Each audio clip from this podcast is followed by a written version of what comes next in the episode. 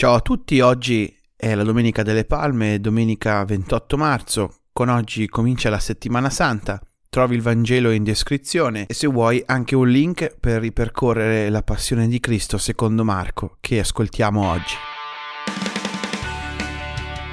Ieri non sono riuscito a registrare perché avevo la messa presto, poi c'era da preparare per la Domenica delle Palme, ma in questa settimana santa non vi lascerò soli. Oggi è un giorno speciale. Tutti i Vangeli sono una lunga preparazione al racconto della passione del Signore, dove cambia il modo di narrare, cambia per intensità, per dettagli e questo racconto non si può separare, per questo la passione si legge sempre tutta per intero. È il cuore di tutto il Vangelo e trova il suo culmine nel triduo pasquale, anche quello non si può separare.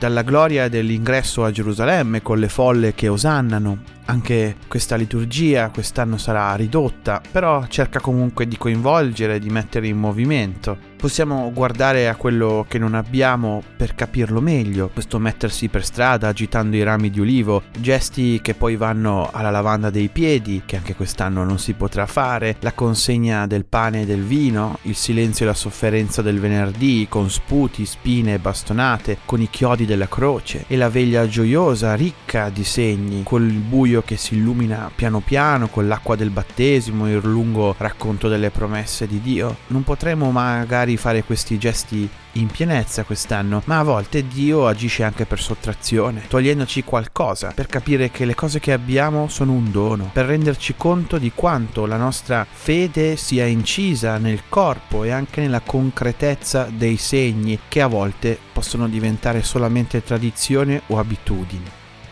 Ecco allora la liturgia estesa di questi giorni, perché no, anche più lunga, che ci fa vedere tutte queste cose che ricordano che la nostra fede non è un'idea, che l'amore non è un'idea, ma è un atto concreto, fatto di passione.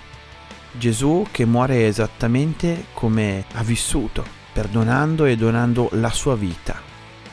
Pensate fino a che punto siamo amati Ecco perché la Pasqua è il nucleo fondamentale di tutta la nostra vita.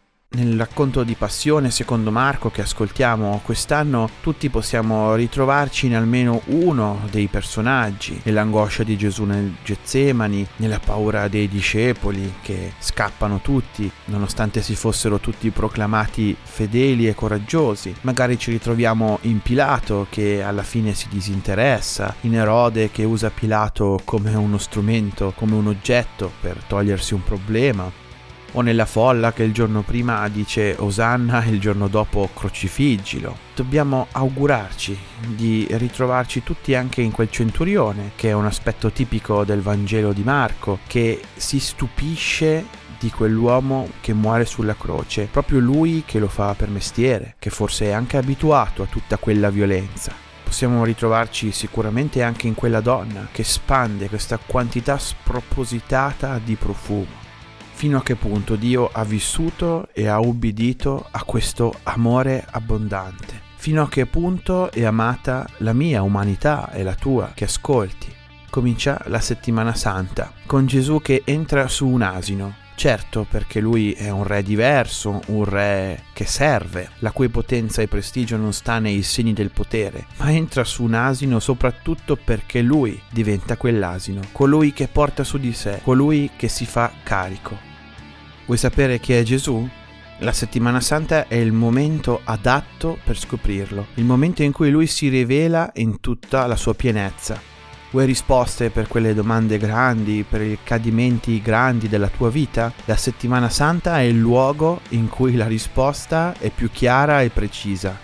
Un tempo che ancora una volta ci è donato e che sta a noi far fruttificare. Buona giornata a tutti.